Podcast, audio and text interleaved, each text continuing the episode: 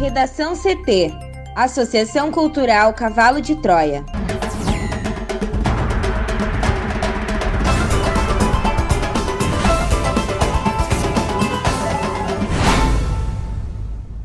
Agora, no Redação CT. Pessoas com sintomas de Covid-19 podem fazer teste gratuito em drive-thru em Porto Alegre. Brasil registra 2.349 mortes em 24 horas, mais um recorde desde o início da pandemia. Bolsonaro exonera Fábio Vasgarden da SECOM e nomeia militar para o cargo. Em discurso, Lula defende vacinas frente ampla para 2022 e coloca Bolsonaro na defensiva.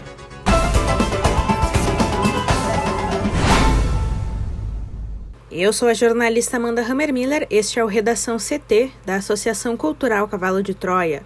Sol entre nuvens em Porto Alegre, a temperatura é de 26 graus. Boa tarde. A quinta-feira deve ser de tempo firme em quase todo o Rio Grande do Sul. Uma massa de ar seco atua sobre o território gaúcho, mas pode haver registro de chuva em pontos isolados dos campos de cima da serra e do litoral norte em forma de pancadas fracas e passageiras. Na capital, máxima de 28 graus. A previsão do tempo completa daqui a pouco. Com alta na gasolina, Porto Alegre tem a maior inflação para fevereiro nos últimos cinco anos. Mais detalhes com a repórter Juliana Preto. Acompanhando a risca o desempenho nacional, a região metropolitana de Porto Alegre fechou fevereiro com a maior inflação para o período desde 2016. No segundo mês de 2021, o Índice Nacional de Preços ao Consumidor Amplo apresentou variação de 0,86%, frente a janeiro, de acordo com o IBGE. No Brasil, o IPCA igualmente teve avanço de 0,86%, também o maior em cinco anos. Dos nove grupos de produtos pesquisados dentro do IPCA, seis tiveram elevação na capital no mês passado. A alta nos preços foi puxada pelo segmento de transportes, que teve incremento de 2,67%. Dentro desse grupo, os destaques ficaram por conta da elevação da gasolina, com mais 6,58%, um dos itens com maior peso no orçamento das famílias, e também do transporte por aplicativo, com mais 8,89%. Já o óleo diesel registrou elevação de 6,76% no mês. O grupo de vestuário teve a segunda maior variação, de 1,10%. Na sequência aparecem alimentos e bebidas com mais 0,94%.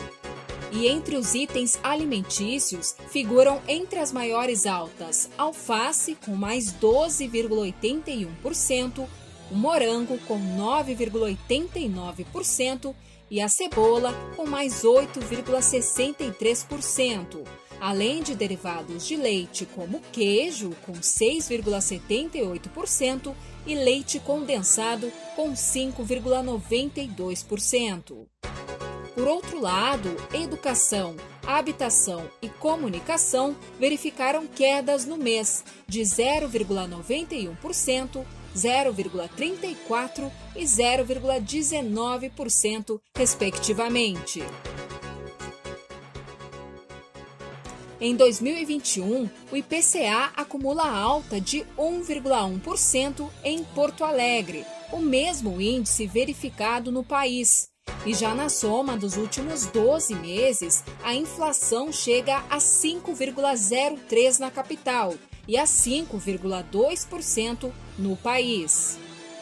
No Brasil, dos nove grupos analisados pelo IBGE, oito registraram inflação, e o principal destaque foi o segmento de transportes, com alta de 2,28% em fevereiro, influenciado pelos combustíveis, com 7,09% de aumento. A gasolina subiu 7,11% e individualmente respondeu por 42% da inflação de 0,86% no mês. Também ficaram mais caros o etanol, o óleo diesel e gás veicular. E nos últimos nove meses, Amanda, o ramo de combustíveis acumula incremento de 28,44%, segundo o IBGE. Pessoas com sintomas de Covid-19 podem fazer teste gratuito em drive-thru em Porto Alegre. Thaís Uchoa. Pacientes com sintomas de Covid-19 e que tenham indicação para a coleta do exame que atesta a doença contam a partir desta quinta-feira com a oferta de exames gratuitos em drive-thru, sem necessidade de descer dos automóveis. Instalado no estacionamento da Universidade Federal de Ciências da Saúde de Porto Alegre, o sistema realizou os primeiros atendimentos por volta das 8h30. No local, são atendidas apenas pessoas encaminhadas pelo Sistema Único de Saúde, indicadas por instituições públicas. O movimento foi tranquilo na primeira hora de funcionamento sem filas no pátio ou nas vias próximas. O acesso ao drive-thru é pelo portão da UFXPA, localizado na rua Sarmento Leite 245, próximo à saída do túnel da Conceição no centro. Lá, os veículos percorrem um pequeno corredor demarcado por faixas e as equipes médicas realizam a conferência dos documentos. As testagens ocorrem de segunda a sexta-feira, das 8 às 18 cerca de 40 voluntários da UFXPA e da Santa Casa de Misericórdia atuam na ação. Eles se dividem em duas equipes para evitar exposição constante. Segundo Alessandra Damer, pró-reitora de planejamento da UFXPA, o apoio é para desafogar os hospitais e retirar as pessoas de circulação desses locais. Mais uma forma de combater a pandemia. Fernando Ritter, diretor da Vigilância em Saúde de Porto Alegre, defende o drive-thru como uma medida para evitar aglomerações. O trabalho voluntário de estudantes dos cursos de Medicina, Enfermagem, Farmácia e Biomedicina da UFSPA, além de mão de obra gratuita e de outras universidades, possibilita a realocação de profissionais do município. A análise do material será feita pela rede conveniada de laboratórios da Secretaria Municipal da Saúde, que passará diariamente na área de coleta para buscar os exames e encaminhá-los a esses locais. A ação também recebeu apoio do Exército na montagem das barracas de testes e da empresa Termolar, que doou caixas térmicas para a alocação dos materiais. Segundo normas do Conselho Regional de Medicina, a obtenção do voucher que possibilita o teste passará a ser oferecido também via teleatendimento. O sistema já funciona para a retirada de dúvidas no site, mas ainda não emite o código QR para a finalidade de testes. Isso deve ocorrer nos próximos dias, segundo a Prefeitura.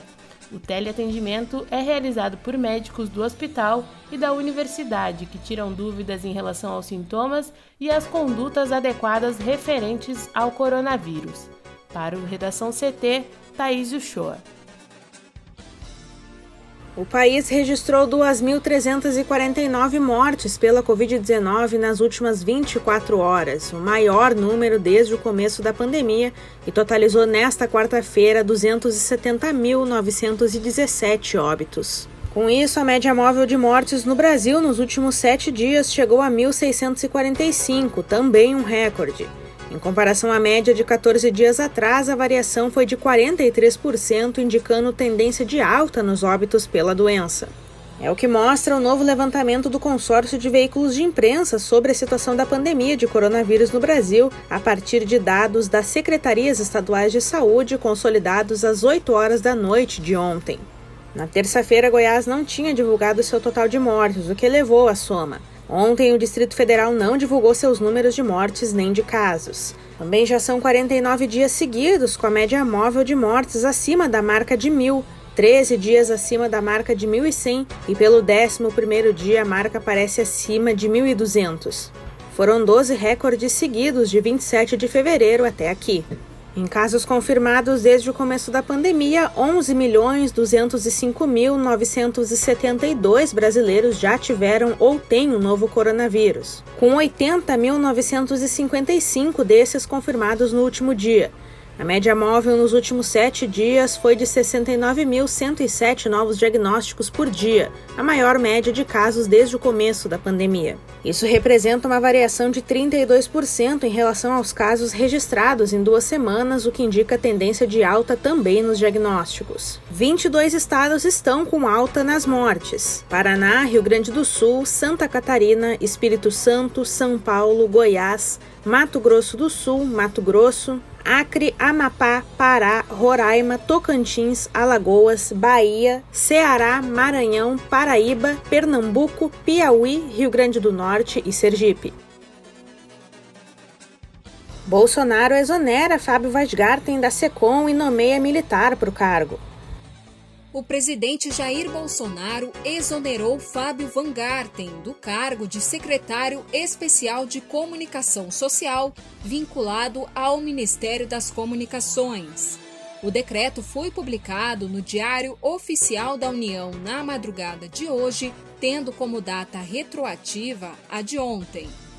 No lugar de Van Garten, Bolsonaro nomeou o almirante Flávio Augusto Viana Rocha para chefiar o cargo interinamente, que agora acumula com o comando da Secretaria de Assuntos Estratégicos. O empresário assumiu o comando da comunicação do governo Bolsonaro em abril de 2019, deixando o cargo por cinco meses em 2020 para exercer o posto de secretário executivo no Ministério das Comunicações. E ele retornou à chefia da SECOM em novembro. No período em que exerceu a função de secretário executivo, Van Garten continuou com ações ligadas à SECOM apesar de ter outras atribuições. Sob seu comando, a SECOM se acostumou a fazer uso político de canais oficiais e a acumular polêmicas nas redes sociais, com ataques a terceiros e debates inflamados para defender ou exaltar o bolsonarismo. Os atritos desgastaram a imagem do empresário, mas ele se manteve no cargo até Bolsonaro, sob pressão, recriar o Ministério das Comunicações. O presidente então alçou a ministro o deputado Fábio Faria, que é membro do Centrão. Considerado um olavista, que significa um admirador de Olavo de Carvalho, Van Garten era um dos sobreviventes da ala ideológica. Esse núcleo que vem sendo desmontado no governo desde que Bolsonaro se aliou ao Centrão, que é o bloco parlamentar informal que costuma remar de acordo com a maré.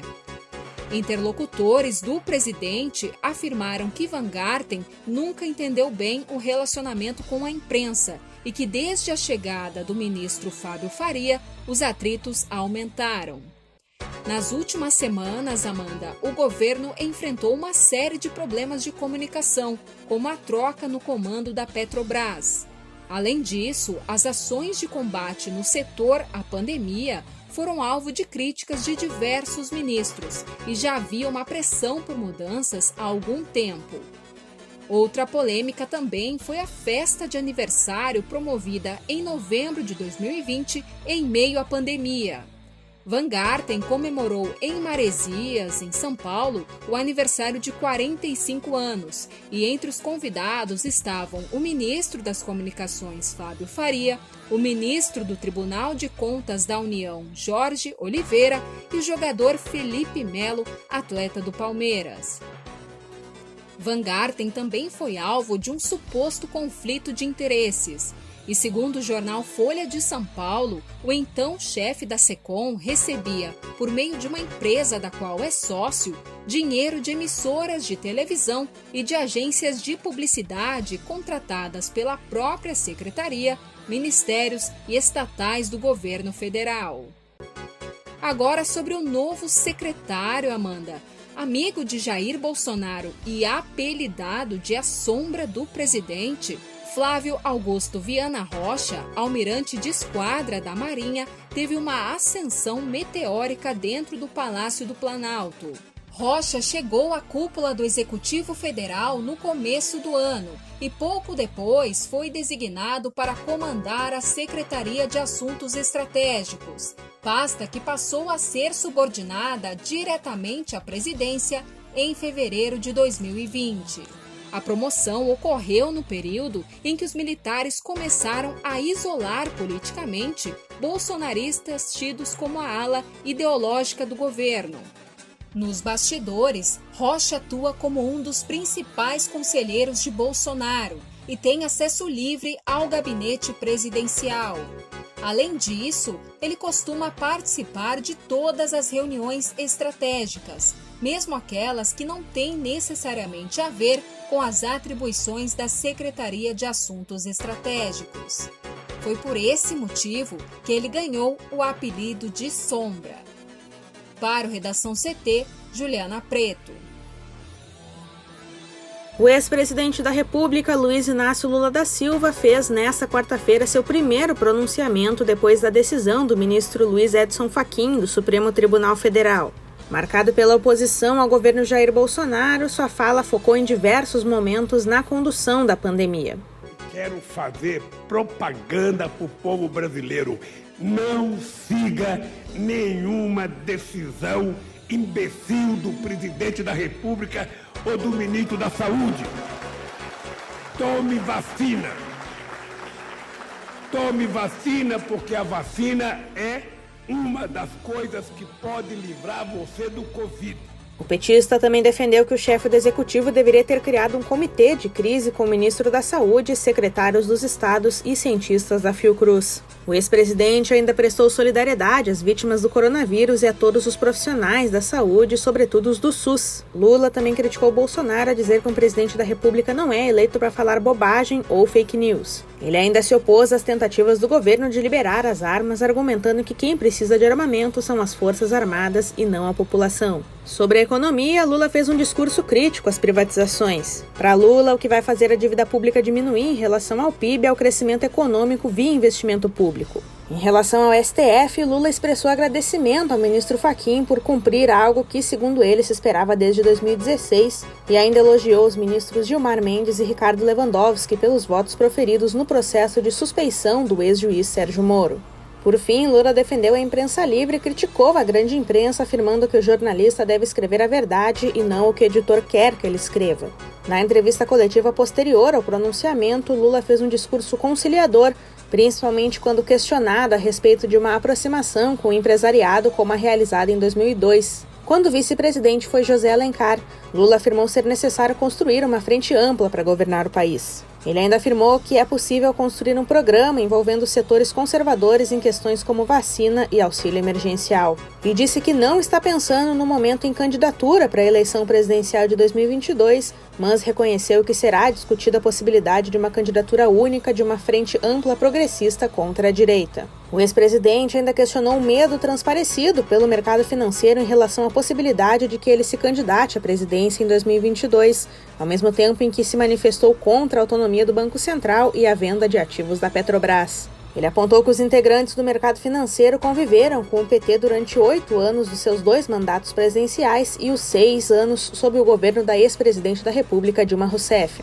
Em seguida, declarou posição contrária à autonomia do Banco Central, transformada em lei no fim de fevereiro, dizendo que é melhor a autarquia estar na mão do governo do que do mercado. No Palácio do Planalto, a avaliação interna é de pressão. O discurso de Lula foi acompanhado atentamente por auxiliares do presidente Jair Bolsonaro. Parte dos auxiliares considera que o petista foi bem no discurso, enquanto outros avaliam que o ex-presidente não trouxe elementos novos na fala. Segundo aliados próximos de Bolsonaro, a volta de Lula ao jogo eleitoral e o forte discurso dele ontem causaram grande impacto no presidente e em familiares. Toda a expectativa de Bolsonaro era polarizar a disputa com o PT, mas a aposta era no ex-ministro Fernando Haddad. Ao blog de Gerson Camarote do G1, um aliado próximo do presidente disse que Lula foi para ataque e deixou a família Bolsonaro atordoada. A prova disso foi a mensagem do senador Flávio Bolsonaro nas redes sociais, replicada pelo ministro Fábio Faria das Comunicações e por aliados bolsonaristas logo depois do discurso de Lula. O filho do presidente pediu aos seguidores que compartilhassem uma foto de Bolsonaro com a inscrição Nossa arma é a vacina. O gesto foi visto como uma decisão política de polarizar o debate com Lula, que criticou no discurso a prioridade de Bolsonaro à liberação da compra de armas. Outro gesto evidente foi do próprio Bolsonaro, que pouco depois do discurso de Lula apareceu de máscara em solenidade no Palácio do Planalto, o que não é habitual. A solenidade era para sancionar a lei que facilita a compra de vacinas contra a Covid-19. Um levantamento realizado pelo G1, a partir de fotos disponíveis no site da presidência, a última vez em que Bolsonaro usou máscara em um evento oficial foi em 3 de fevereiro, na sessão solene de abertura do ano legislativo do Congresso. Desde então, houve 36 eventos oficiais em Brasília Brasília e outras cidades, entre os quais solenidades, audiências, encontros com embaixadores e formaturas,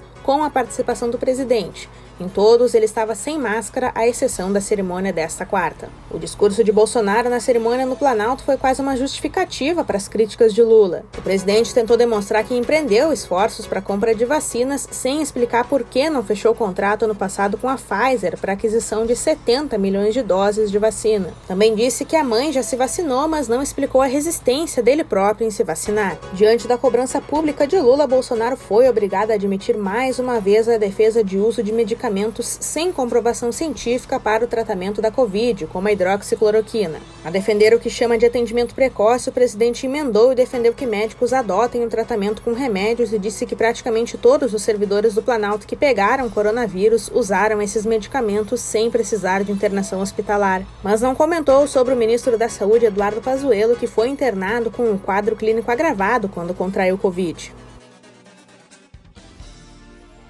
No Redação CT, agora previsão do tempo com Juliana Preto. Uma massa de ar seco que atua sobre o território gaúcho deve proporcionar uma quinta-feira de tempo firme em quase todo o Rio Grande do Sul. De acordo com a SOMAR Meteorologia, pode haver registro de chuva apenas em pontos isolados dos campos de cima da serra e do litoral norte, mas em forma de pancadas fracas e passageiras no período da tarde. Nas demais áreas, o céu tende a ficar aberto e com poucas nuvens ao longo de todo o dia. Na fronteira oeste, a umidade relativa do ar pode ficar abaixo de 30%, o que exige atenção por representar riscos à saúde. E também temos um destaque nesta quinta-feira por conta da Serra Gaúcha, que amanheceu com temperaturas de inverno em pleno verão. Em São José dos Ausentes, por exemplo, a mínima foi de 4 graus. E o friozinho fora de época também marcou presença em outros municípios serranos, como Cambará do Sul e Bom Jesus, onde os termômetros apontaram a mínima de 5 graus. Contraste com a parte da manhã, Amanda, a tarde deve ser de temperaturas elevadas. A máxima do dia no RS de 37 graus deve ser registrada em Porto Xavier, no Noroeste Gaúcho. E em Porto Alegre, a máxima deve ficar em 28 graus. Já amanhã, sexta-feira, o tempo passa a ficar firme em todas as regiões, mas a sensação de frio pela manhã diminui. Neste dia, a menor temperatura prevista é de 11 graus, que deve ser apontada em Cambará do Sul e São José dos Ausentes. Confira a coluna de cultura desta semana com Bolívar da Andréa no nosso portal redacão.cavalodetroia.org.br. Redação CT, apresentação Amanda Hammermiller, colaboração Juliana Preto e Thaís Uchoa, uma produção da Associação Cultural Cavalo de Troia com apoio da Fundação Lauro Campos e Marielle Franco. Próxima edição amanhã. Boa tarde.